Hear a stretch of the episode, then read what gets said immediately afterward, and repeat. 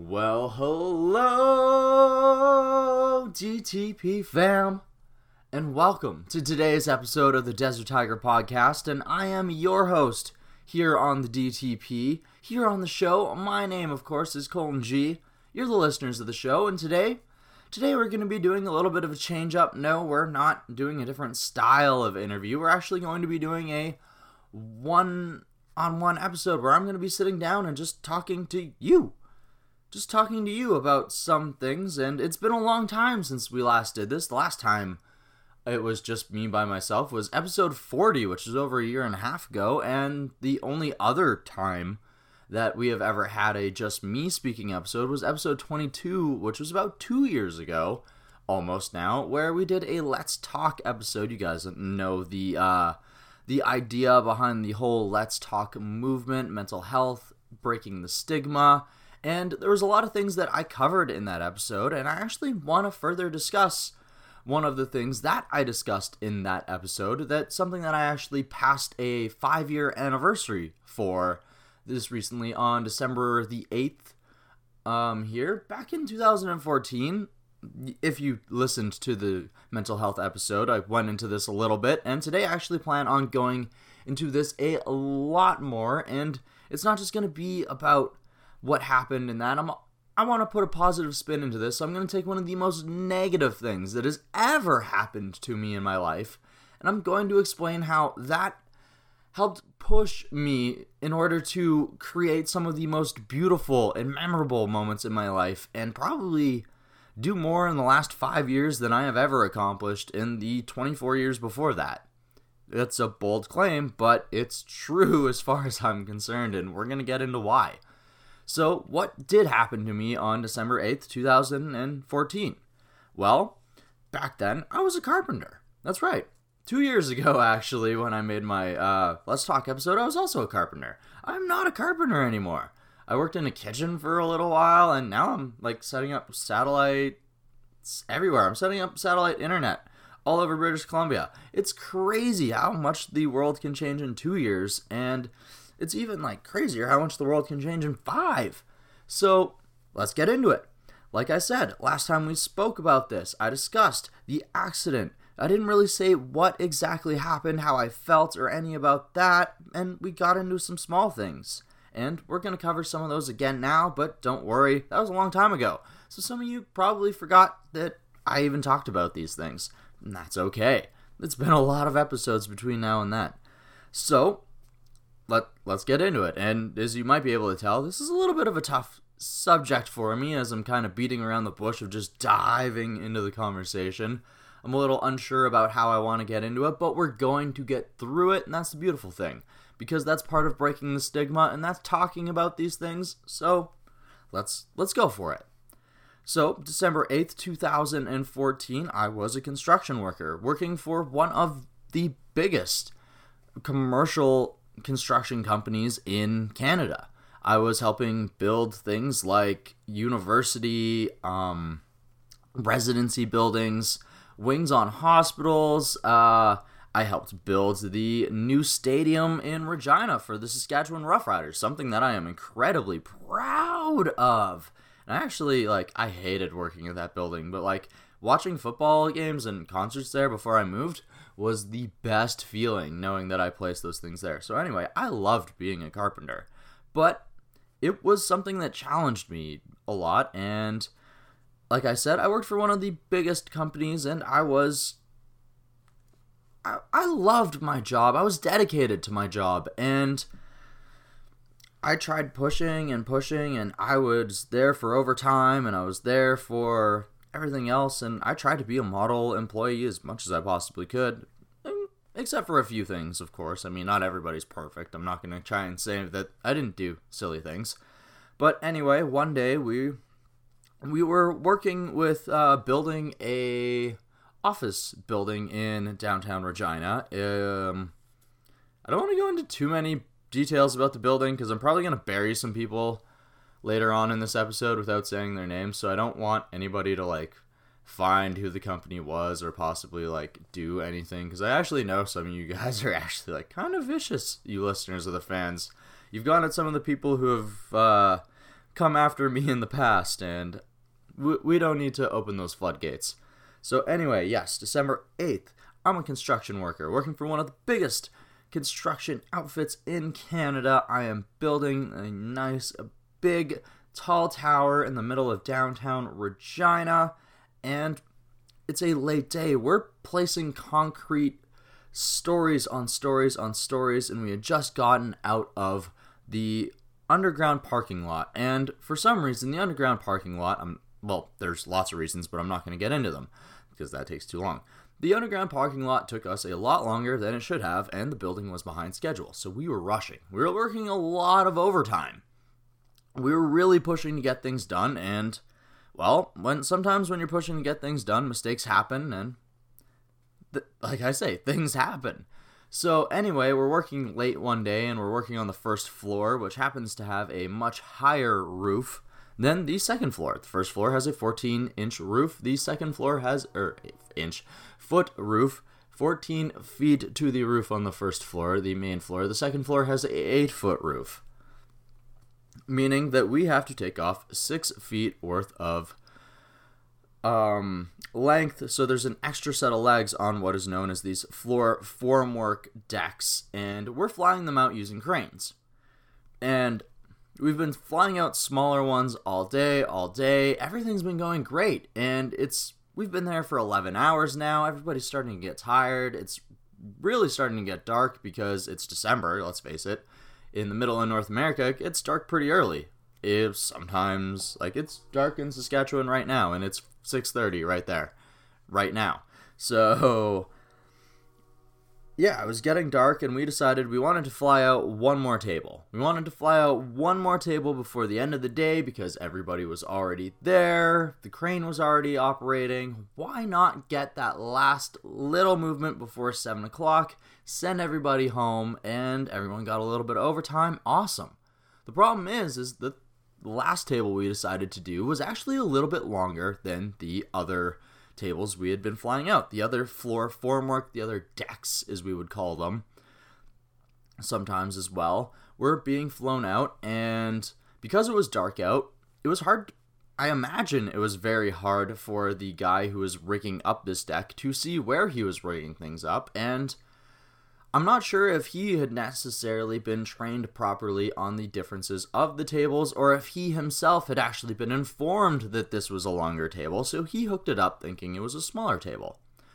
Um, so his pick points were much further to one side of the table than they should have been, so the crane wasn't supporting as much of the weight as it should have been. So we're taking off a layer of legs as we're flying these things out so that we can put them on the next floor. They're 8 feet perfect. They work fantastically. Awesome.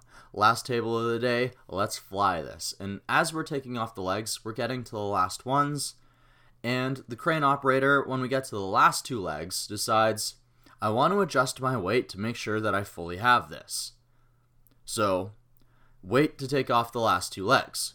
So, me and another guy are standing there because we were ready to take off the legs, and this is part of where I admit my fault in this situation because I should have been smart enough to move away from the thing that the 10,000 pound object that was being supported by a crane.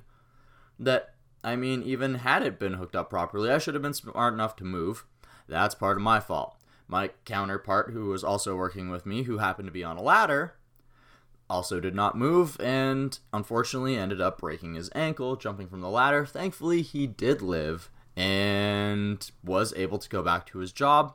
I am very, very happy about that, and I'll explain uh, part of that why as we get into detail about this.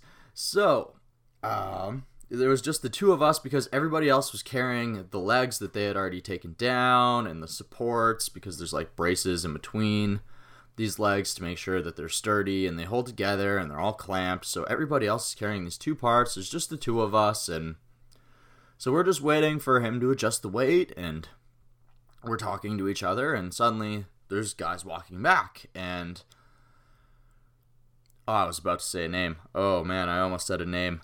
Okay, one guy says, yells out over to the guy who's standing on the ladder. This is gonna be really hard in context, and I'm gonna try and keep this as uh as straightforward as I possibly can because there's going to be a lot of him and they and other things because I'm not trying to use names. So, the guy walking towards us yells to the guy on the ladder, Hey, blank, watch your leg.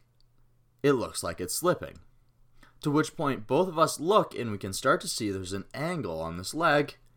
And then, as soon as we look, boom, the leg gives out, and suddenly the table just drops. And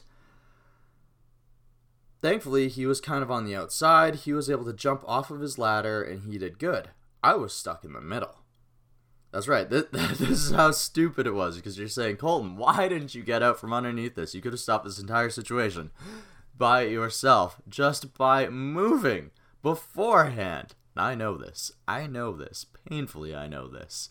But here I was, stuck in the middle of this table, the dead center middle, and I stood still. I turned and I faced it, and this is still burnt in my memory. This still comes up when I sleep. And it's not as bad as two years ago when we discussed this, and I said that I still had a lot of flashbacks. It's actually way better than it was then. But anyway, the table ends up falling 8 feet in a pendulum motion. 10,000 pounds falls 8 feet in a pendulum motion towards me, and I am frozen. It is the longest. I don't even know how long this took, but it felt like forever. I I mean, not long enough that like my life could fall before my eyes, but it was long enough that I could literally I know that I got out the words, "Oh shit." Because the thought in my head was, "Oh shit, I'm about to die." I didn't have the time to say that out loud because I literally got to, "Oh shit." And this thing hit me. And it hit me hard. So hard, I don't know if it knocked me out or if my body just gave out to protect me. I don't know which one happened, but whatever happened, cool. I woke up quite a bit away from the brace that hit me. This brace hit me in the middle of my chest and my legs. Somehow, it either dragged me or swatted me, but did not break any of my bones. It knocked me onto the ground, and thankfully, my hard hat saved my head from cracking onto the concrete floor. This alone, between these two things, is a miracle.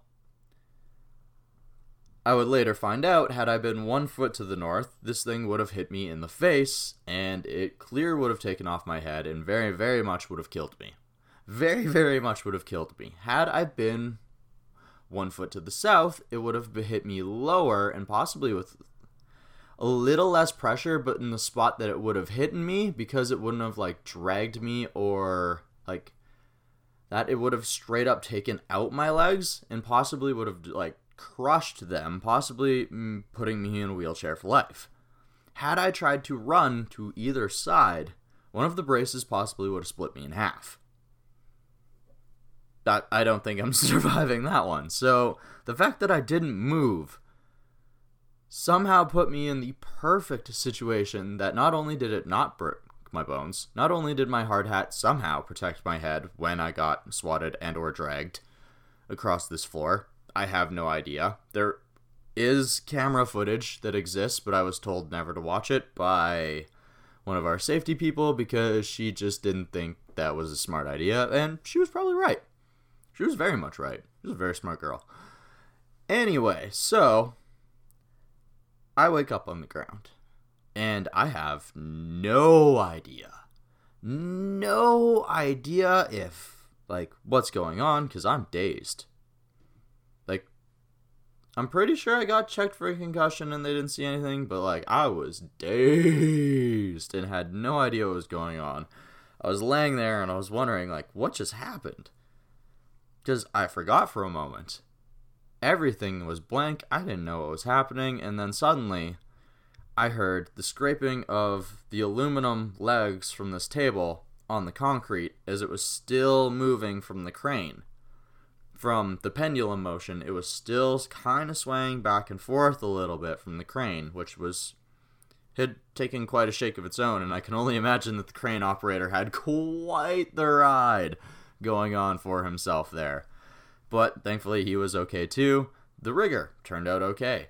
Everybody else, okay. I'm the only person that got hit by this thing. And as soon as I hear the aluminum scraping on the concrete, I jump to my feet.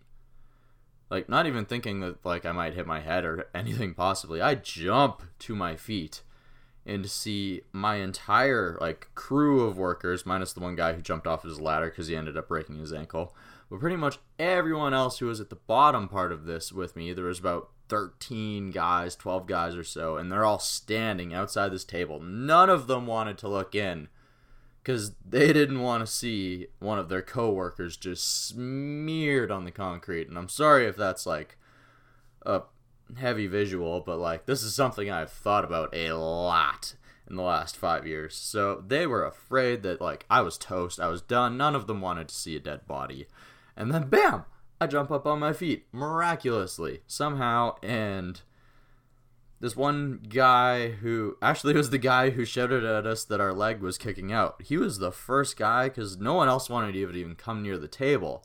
This guy immediately runs up to this thing and shoves his hand in and like grabs me and he's like, "We're getting you out of there, buddy!" And he rips me out. And it's like I don't know. I probably only weighed like 130 pounds at the time, so it wasn't like much for him to do so. But like he just rips me out of there, and he's just like, "Oh my god!" Like we were actually, I was friends with this guy at the time. He was a really good work friend of mine. Great dude. I hope he's doing amazing things with his career and his life. And yeah, so he was the only person that was willing to actually come near this thing, and it was um, I broke down. I broke down. I started bawling on like what what would you do? What would you do? Like, how do you react to that? And I have no problem in admitting that I bawled my eyes out. I immediately, I texted my parents actually, and they got mad at me.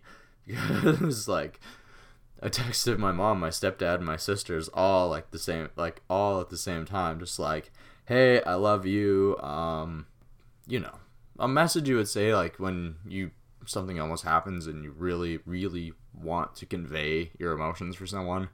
And basically, right away, my mom calls me and it's like, What is going on? What the hell happened to you? And so I explained to her, and she's, Are you going to a hospital? And, um, I don't know. So this is where things get really, really, really screwed up, and I, this is why I'm not mentioning the company name and why I'm not mentioning some names because some people did really, really, really good things in this situation, and some people are terrible.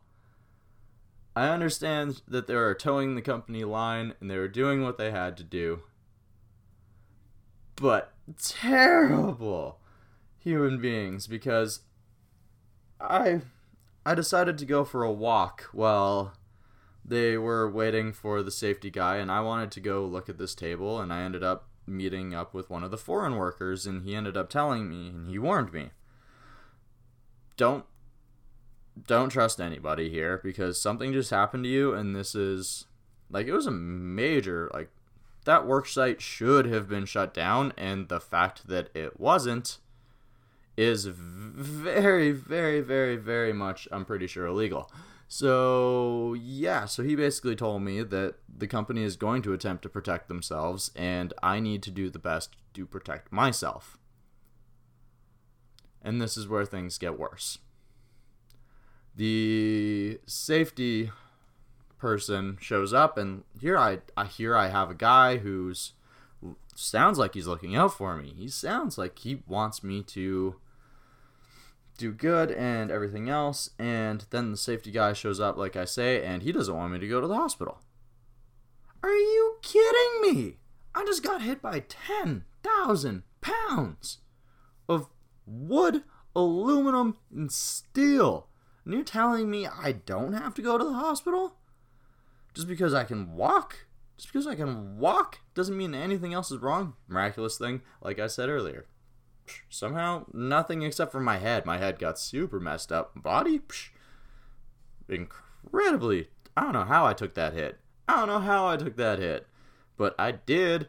Anyway, so yeah, um, he didn't want to drive me to the hospital. Um, protocol was they had to call 911. If they called 911, there was going to be an ambulance. The company was going to have to pay for an ambulance. If they call an ambulance, that also means that there's going to be more paperwork, therefore, meaning that the site is possibly going to be shut down. This is a bad thing because the site is already behind by four months and is already at the potential of losing money. This can't happen from the company's standpoint. So, after a large argument between one of my supervisors and actually it was the uh, he was working for the company. He was a supervisor but he was like he wasn't office. He was the head guy in front of the people who were actually on on the site. He was in charge of that. He wasn't one of the office people on the site. He was one of the actual journeyman carpenters who was in charge of dealing with things. This man I will back forever, and he is actually the reason why I never sued this company. Because I have so much respect for that man that I would never attempt to risk his life. Ever. Ever. I love this dude. We had the same taste in music. I would show up to site every day and we would just like frickin' metal horns each other and frickin' Slayer, man! Ah, just a genius of a metalhead and like beautiful, beautiful human being, recovered addict, and he had a blind son that he was raising, and he was a beautiful human being, and he was the one person who sat there when they said, We're not taking him to the hospital, and he's like, I will drive him myself. And he would not take no for an answer.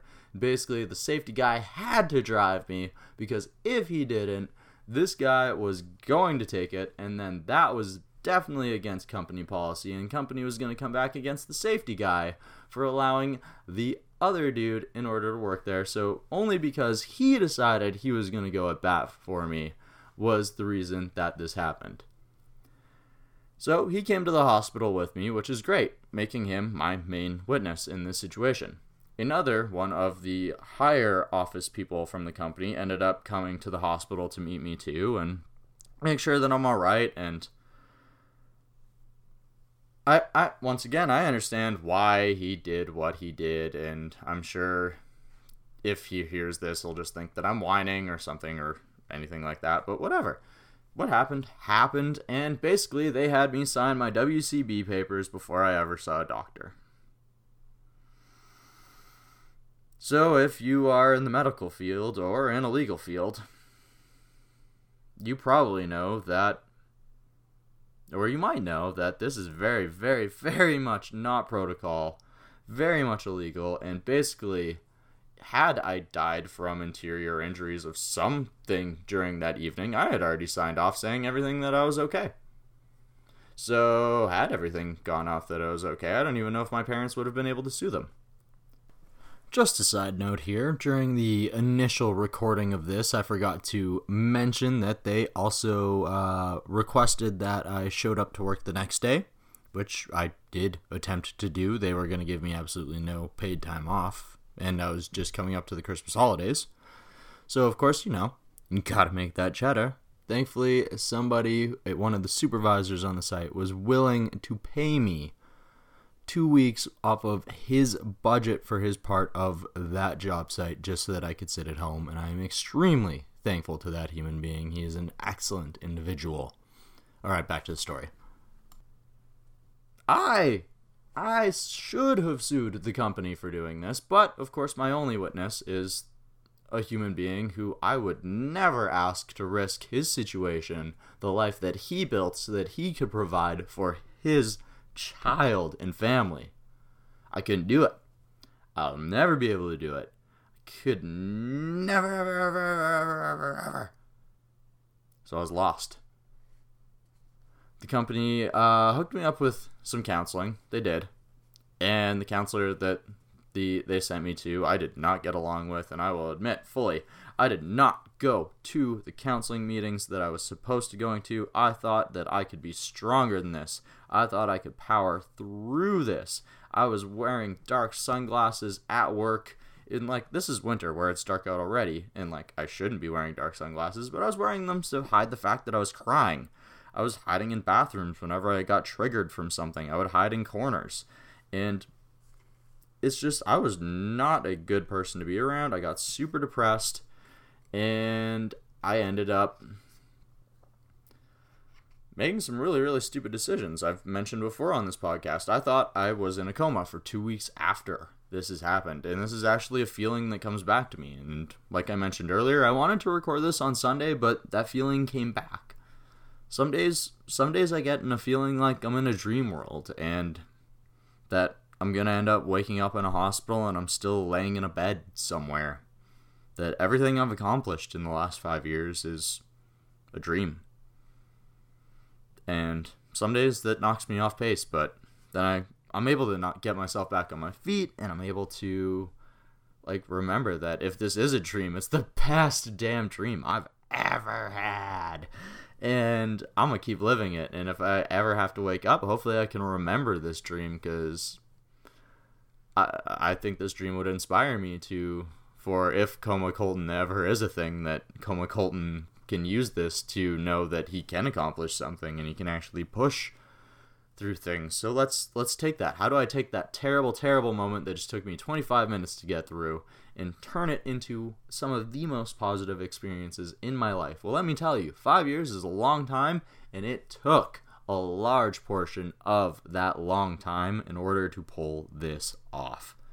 To start things off, did not go well. Like I said, I thought I was in a coma.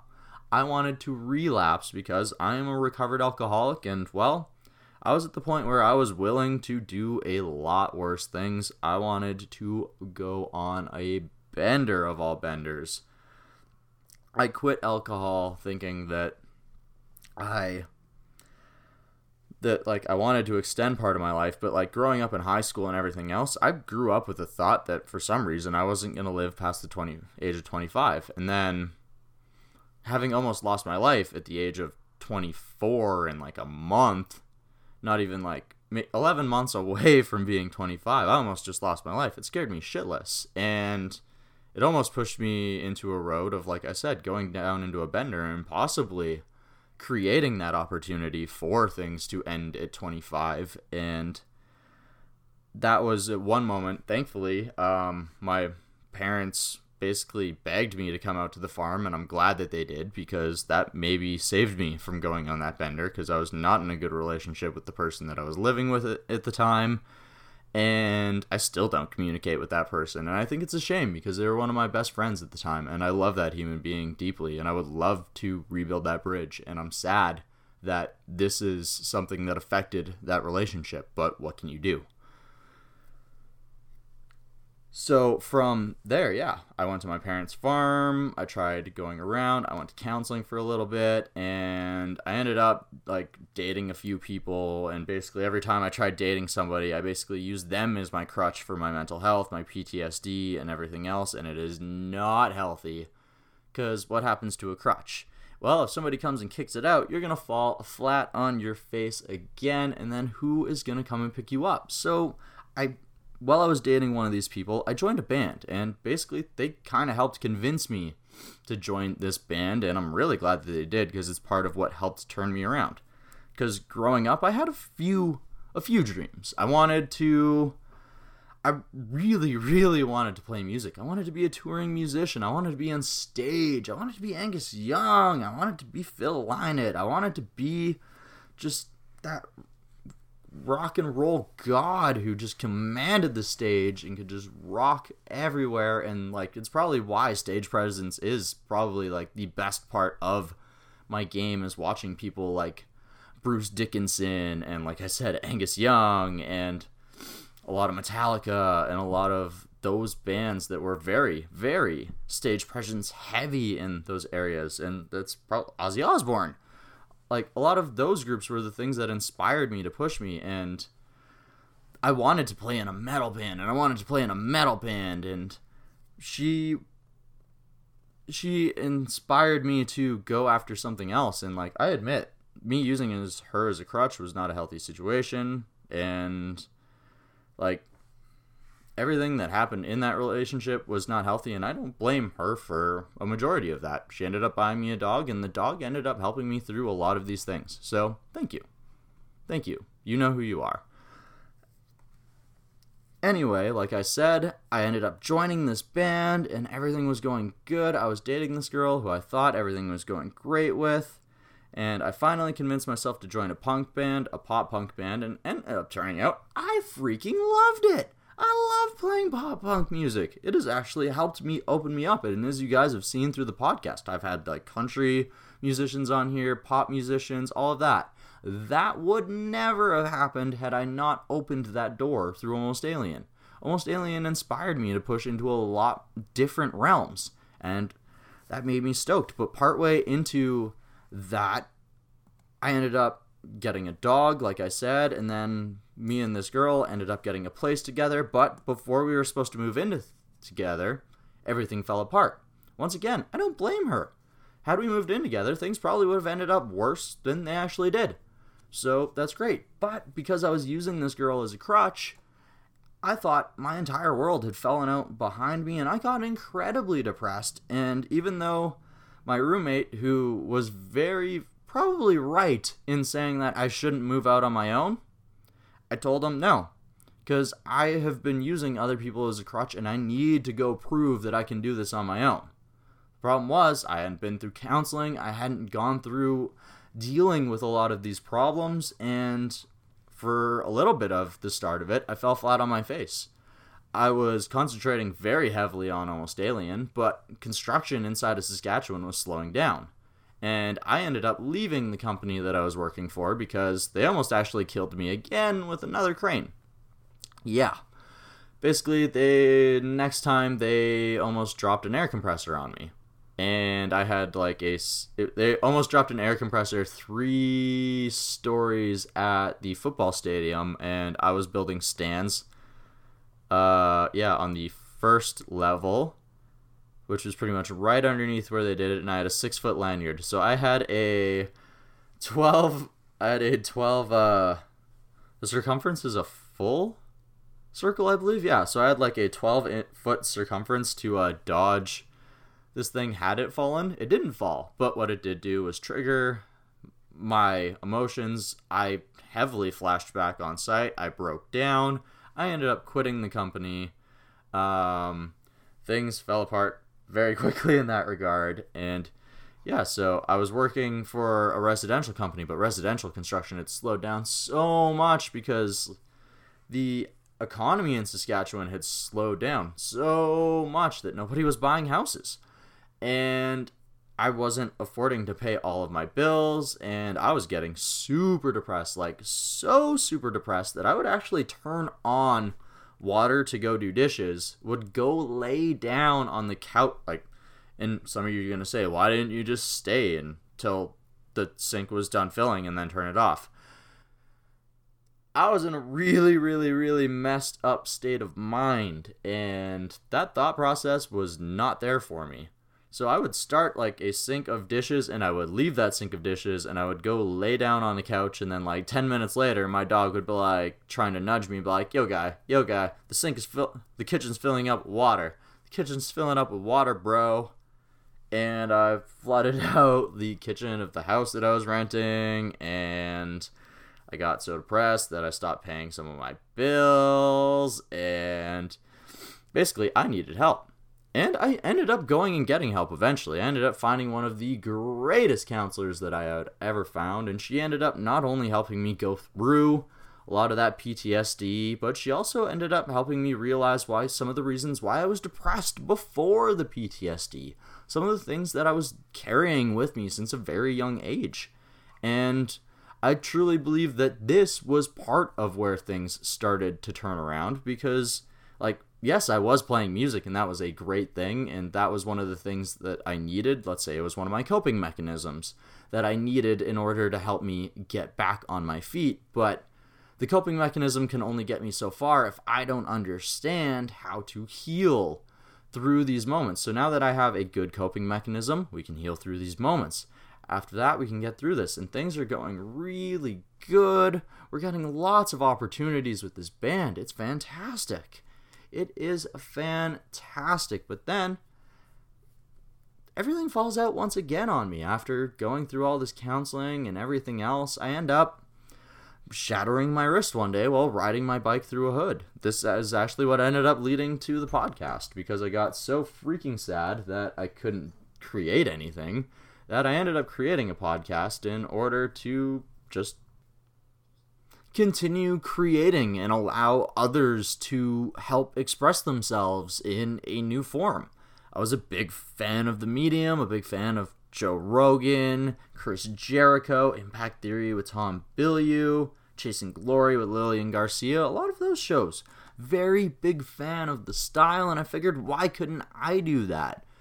A little behind the scenes in some of the interviews that I had done when I was in Almost Alien I felt that a lot of what we did was chopped up and used to help a certain narrative or an idea. And I liked how in the podcast method, a lot of people let it all hang out. They let the people express who they were and didn't try and twist those words in order to create a narrative or a story so that they could create some clickbait or get more views that way. I'd much rather shine somebody up in a positive light and do it properly. And I figured if it was happening to us as a small band, how many other smaller groups must it be happening to? And it must be happening at the top of the chain as well. And actually, um, before I ended up breaking my wrist, I ended up sending an email to High Impact Wrestling in Regina, Saskatchewan, because Almost Alien was slowing down a little bit and we didn't plan on doing a whole lot during the later half of the year, and I figured be a perfect time to get involved in another entertainment form, right? So I broke my wrist and I thought, well, what could I possibly do? Well, I ended up booking one of my first interviews with the booker and promoter of Canadian Wrestling Elite. One, the only uh, province to province touring promotion in Canada for professional wrestling that isn't the WWE. And during our interview, I ended up asking him the question, and this is well after my wrist has healed and I have my cast off, and I ask him, how does one get involved with the wrestling industry, even if they wanted to be a ref? And that's something that we're actually going to bring up a little bit later in this episode, but I, I just want to put that in there. I just want to put that in there. So, not only have I taken this giant accident, year one was a lot of going through the wrong methods of trying to heal myself and then finding the right methods. Year two was a lot of focusing myself on almost alien and live music and pushing forward. And now we're in year three, and I have shattered my wrist now. Music is no longer an option. We're pushing into a podcast, and we're continuing to prove that no matter how many times I get knocked down, I can keep getting back up. And now, not only have I achieved one of my, or chased one of my childhood goals and achieved it to some degree, I've chased two of them. So, we end up getting here. Desert Tiger Podcast, what you're listening to right now. It's been an incredible journey, something that started as interviewing people that I was just interested in, like Danny Duggan, and getting like a few touring musicians here and there and interviewing some of my friends like Alone I Walk, Calling All Captains, uh, Tanner Sear, Chief State, those kind of guys. It ended up leading me down a giant rabbit hole because one day I ended up getting an offer for a Juno nominee and one of the members of the Sheepdogs, and that end up ends up turning into more things, and eventually leads me to the bass player of 5440, which then like that kicked the podcast into a whole new gear and then it suddenly turned into not only like am I just doing this podcast thing and like I'm getting like okay numbers with it, that suddenly turned it into holy crap, I'm a media outlet now. Suddenly I'm getting emails from PR managers from across North America with various different styles of musicians and everything else, all because one of the members from 5440 said I was one of the best interviewers he has ever had in like his 40 year career. That blows my mind because my dad got me into 5440 when I was like six. This band been around since before I was even born, and this ends up leading to not only a lot more of the classical rock world and opening that door and I've had so much the Guess Who, Maestro Fresh Wes, like who else have we had? The Trews, who was a band I grew up in with in high school, who I loved. I ended up getting my favorite high school band of all time, Protest the Hero, and that was still last year. Last year was incredible, and that pushed us into a whole new realm, and suddenly I'm a media outlet. And then and then we hit year four, which has been like the last year, which has been freaking incredible.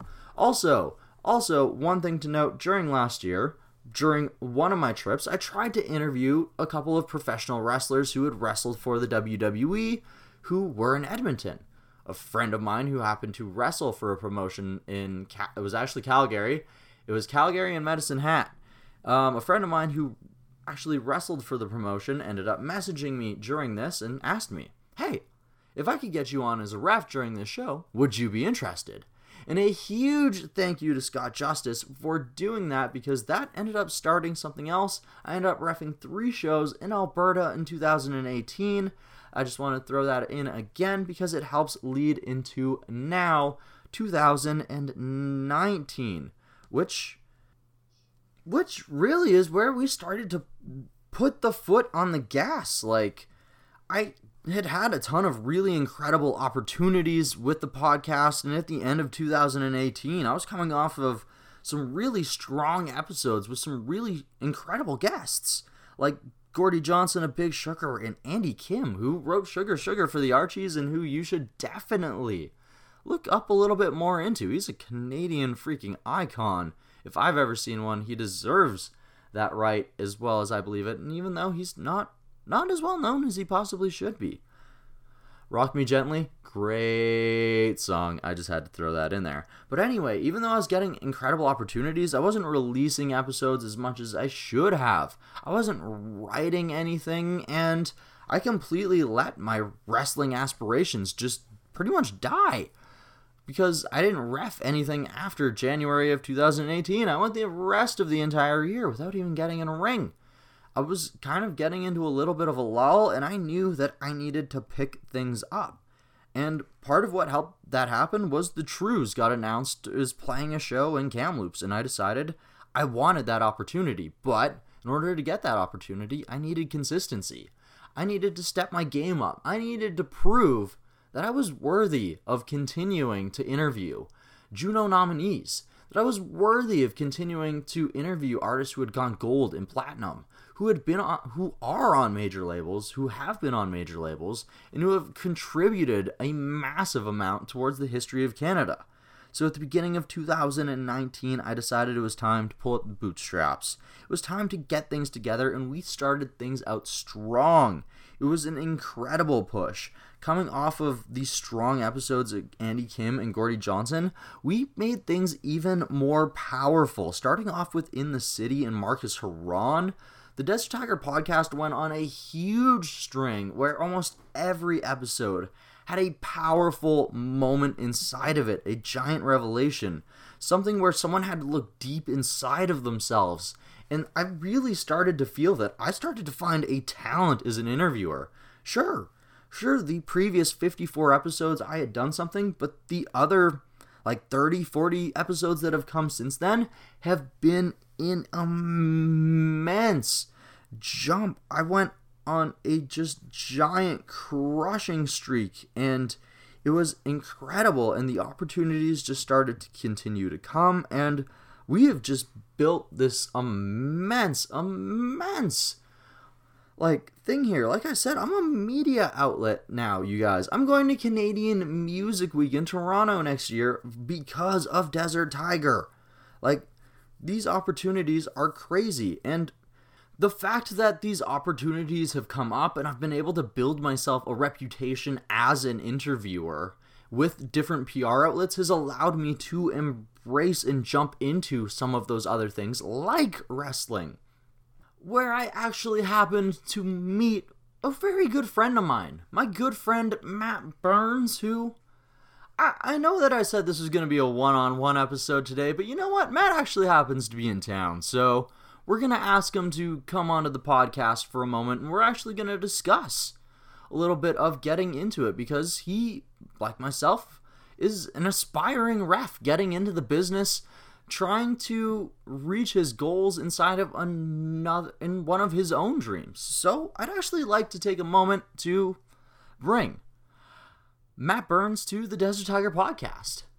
And I would like to take a moment to thank you, Colton, for inviting me onto your show. Well, it's always a pleasure when we can have somebody from the wrestling world here on Desert Tiger, and especially somebody from, you know, my area of the world BC, Central Interior, Okanagan region. And it's kind of cool that we can meet up and we can discuss. Since you're sort of jumping into this world the same time that I am. Well, yeah, actually, we met each other, I believe, at uh, one of my first shows here in the. Actually, it was my first show here in the Okanagan. Uh, what day was that? I actually can't recall off the top of my head. Can you remind me? Uh, give me a second here. I know it was Thrash Wrestling in Vernon, British Columbia, September 21st. And the event was called Do or Die, I believe. And that evening, I refed a match between the Yoga Master, Davey Deals, and the legendary Black Dragon. You mean like trained in the Hart family dungeon, totally went to Japan and had a huge epic feud with Ultimo Dragon, Black Dragon.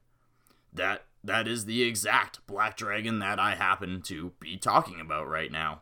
My goodness, that's incredible. So you're just thrown in there with somebody with the size of Davey Deals because he's he's not a small boy. He's he's thick. He's husky. He's got a lot of strength to him.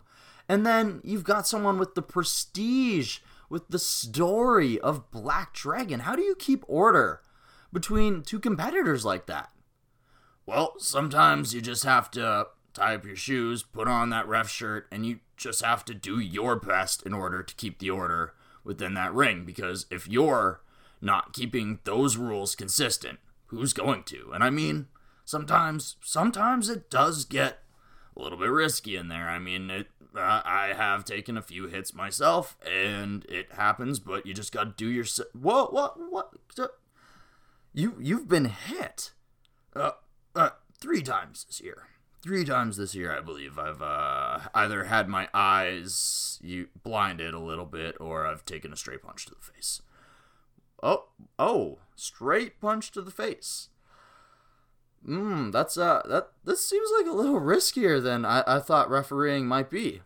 Well, sometimes it, it things happen pretty quick out there. These are very athletic competitors, and as much as I want to say I I do hate getting hit by any of them because they are hard hitting boys and girls. Let me tell you, even if they aren't boys and girls, whoever they are, they're all hard hitting. They're athletic competitors and th- they'll take you out, let me tell you. And they, they definitely have. So let, let's talk about that a little bit. Um, I'm, I'm a little intrigued. I'm a little intrigued here. So, how, how many events have you worked since the 21st of September? Who have you worked for? How many matches have you had? And t- tell me a little bit about how, how those things have gone down. Well, in my short period uh, here in the central interior Okanagan region, it's been about three and a half, four months. I have been absolutely lucky enough to have worked for three separate promotions, those, of course, being Thrash Wrestling, Big West Wrestling, and, of course, Canadian Wrestling's Elite. And I am very, very thankful to all of those promotions for allowing me the opportunities to keep order within their ring that they have allowed me in those 10 events that I have refed between those three promotions. I have had been able to ref 21 matches, and like I said earlier, in three of those, some unfortunate situations may have came about. So you have a percentage of getting hit in the face. 15% of the time? Well, I mean, up until this last weekend, it was actually like a lot smaller, and I'd only been hit in the face once, and then Yes, Big Boss West Wrestling Santa Slam didn't go nearly as planned. So, when when you say not nearly as planned, what what what do you mean? Well, I may have been uh let's say Jingle Bell Rocked by uh Scarlet Black in what seemed to be a uh, Christmas celebration hardcore match and very much, very much took out one of my eyes. And then the exact same eye happened to get taken out right after intermission. My goodness. Wow. Wow. So, I mean, I can only assume that you're hoping to get hit in the face less in 2020, but I mean, it there's never any guarantees on that apparently based on what I'm hearing here. So, what are some of your other goals for 2020? What? Well, I would like to. Uh, I'd like to ref 100 matches. I'd love to debut for more promotions. I actually have plans, intentions of going out east sometime in the spring. I would love to work for someone out in the uh, Toronto area if possible, maybe even breaking down into the States, Seattle, Portland, something like that would be fantastic. I would really, really love those opportunities. Wow, so 2020 really seems to be bringing you some really, really big things. Yeah, abs- er, uh, uh, yeah, absolutely. Some really, really big things for Matt Burns. Um, what what does 2020 hold for you, Colton? Well, it's funny you should ask that, Matt, because in 2020, I also hope to uh, continue pursuing my dreams inside of a wrestling ring. And I also plan on releasing more music. It's been well over three years since I helped Almost Alien release their Crash Landing EP. And I think it's time that I finally put my mark on the music world outside of the stage presence outside of the management side. I actually want to release some music that has been written by me and has come from my own heart. And of course, I absolutely continue to plan on pursuing the Desert Tiger podcast, interviewing amazing individuals for the listeners of this show every single week. And I can't wait for those conversations. I can't wait to research some of those people. And I've already set some of the interviews that I have coming up in 2020 already. And I'm very excited for you guys to hear what is coming in the future from Desert Tiger. And you guys have heard me say this many, many times when I'm trying to push ilovedtp.com, and that's not me trying to push ilovedtp.com. That's actually me trying to go on the slogan of when I say that you can represent the show every single place you go because your haters can't stop you from chasing your dreams, that's not like some stupid catchphrase. That's me actually saying that like your haters can't. If you absolutely want something so bad, you're willing to put in everything you have in order to earn it, especially if you have multiple dreams, like myself you you have the opportunity to pursue some of the things that you believed you could do that you were younger. That people told you that were stupid. That told they told you were completely ridiculous. That they told you were absolutely impossible. Because my friend we live in a world where these things actually are starting to become possible. And if you're willing to be reasonable about your goals as well as work your ass off you're going to be capable of achieving these things in some way shape form and or fashion in your future. Take it from somebody who wanted to be a rock star rocking like a god on stage and he didn't get to do very much with it and i plan on doing more with it in the future. But i've got to pursue music. We had the opportunity to win awards do amazing things I then got to pursue my dream of being a radio personality, being one of those Much Music VJs. I get to do the Desert Tiger podcast every single week for you guys. I get to meet cool musicians. I've built amazing relationships across North America and even further with that with incredible, incredible individuals thanks to this show. And I've also been able to pursue a dream that I didn't actually know I wanted it as much as I wanted it back when I used to play on my trampoline back in the day and like just pretend wrestle invisible men. And I mean, like, Jim Cornette would shit himself if you heard that. Because apparently that is taboo. But, I mean, that's another wonderful thing is the wrestling business has changed enough that somebody who works as a radio personality and possibly creates his own music on the side if he wants to pursue something enough and opens up his weekends and wants to do it he can maybe get inside of a wrestling ring and ref 21 matches in three and a half months and maybe even get punched in the face by a guy named vance nevada and scarlet black it's life is an incredible journey if you make it into that and if you're willing like i said to pursue the things that you love the world can be a beautiful place. And that's why I say that nobody can truly stop you from chasing your dreams if you really, really want them. So go out there. Pursue whatever it is you want. Rock bottom doesn't. It does not have to be rock bottom. Good luck on your journeys. Let me know how it goes. Send me messages, DMs, Tag me on your posts. Follow me on your stories. I'll follow you back on your social media. I want to see your journeys as you go across. You can find me at Desert Tiger Pod or Colton uh, period G underscore. I'm trying to get something smoother than that, but that's what it is right now. So we'll rock it. Colton period G underscore G E E. Y'all know what it is. So please, I want to see your guys' journey. I want to see your personal progress. I want to see you achieve the things that you believe that you can achieve. So let's do this together.